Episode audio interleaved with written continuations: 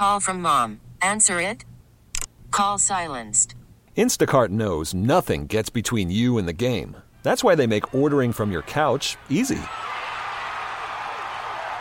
Stock up today and get all your groceries for the week delivered in as fast as 30 minutes without missing a minute of the game. You have 47 new voicemails. Download the app to get free delivery on your first three orders while supplies last. Minimum $10 per order. Additional terms apply. The North Texas stories you need to know. This is the All Local from News Radio 1080 KRLD. Hey man, the weather here in North Texas is awesome, but that is not the same in Florida right now. Good afternoon. Welcome to the afternoon All Local. I'm Austin York. Hurricane Ian may be battering parts of Florida, but that storm is affecting beaches here in Texas 1,300 miles away. The State Parks Department has shut down the driving beaches along the Padre Island National Seashore, as we hear from Kelly Taylor. And right now we are at uh, low tide. Um, high tide is this evening at 6:36, and um, so as the tide is coming up, we're seeing that it is running up higher on the beach. The camping beach in Mustang Island State Park is also shut down. Right now, the target date to reopen is the weekend for Padre Island. Mustang will be reopened when conditions get better. New information from the Parker County Sheriff on the shooting of a girl and her father that was all part of a murder pact involving another teen. The 12 year old Parker County girl who shot her father before shooting herself in the head last week died a couple of days later, and her death has been ruled a suicide. The Parker County Sheriff's Office says the girl had hatched a plan with a 12 year old girl from Lufkin in which they would kill their parents and run off to Georgia together. And when the Parker County girl failed to kill her father, she killed herself. The Lufkin girl, meanwhile, never followed through on her end. Nonetheless, she's charged with criminal conspiracy.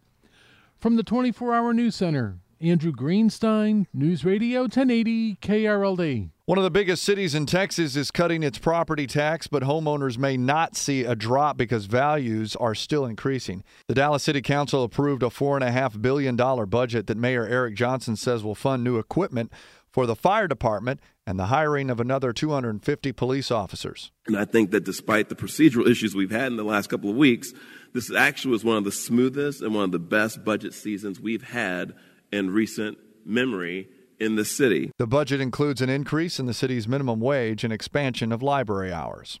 Animal control officers are warning people in Plano after a bat tested positive for rabies. The bat came into contact with a resident's pet earlier this week near K Avenue and Westminster Drive. The pet is being isolated for 90 days because the owners had not kept it up to date on its vaccines. Plano officials are urging anyone who may have come into contact with the animal to contact the city's Animal Services Office. From the 24 Hour News Center, Stephen Pickering, News Radio 1080 KRLD. A shipment of cauliflower has helped put a Dallas man in prison for the rest of his life. In August of last year, a shipment of cauliflower from Mexico and sent to Dallas caught the attention of federal authorities. Ends up the boxes of the vegetable were seasoned with methamphetamine, a lot of meth, nearly 550 pounds worth $3.7 million on the street.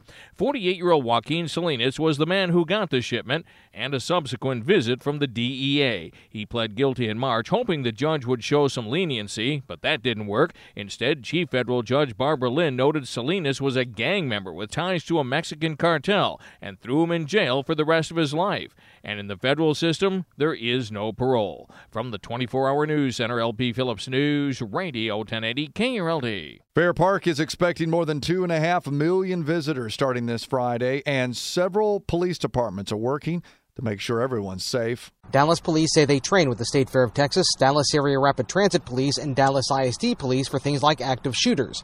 But Deputy Chief Tina Schultz says the most common things they see are car break ins and drunk people. When you come out to the State Fair, you will see uniformed officers throughout the fairgrounds as well as outside.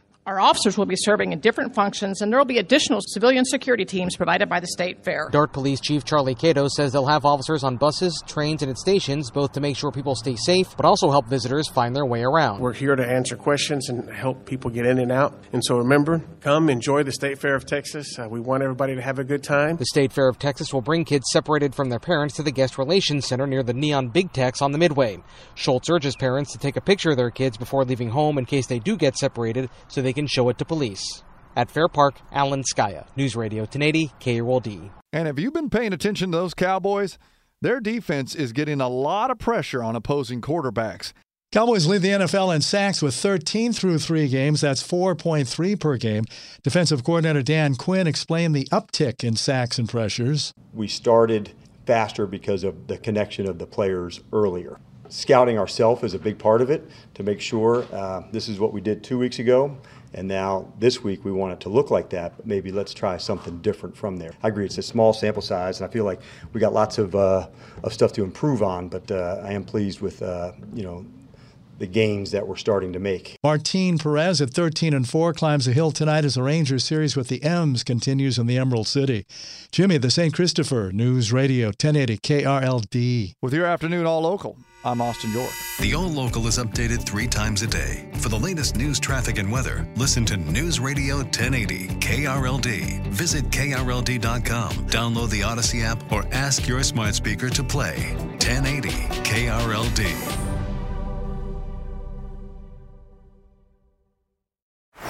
Baseball is in full swing. NBA playoffs are heating up, and your NFL team is gearing up for training camp. Listen to the latest on the teams you love here on the Audacy app. The biggest sports radio stations in the country, providing unrivaled local coverage of their teams, all in one place. Exclusive interviews with players, coaches, and team executives, streaming live and always available on demand. Stay in the know with your favorite teams right here on the Audacy app.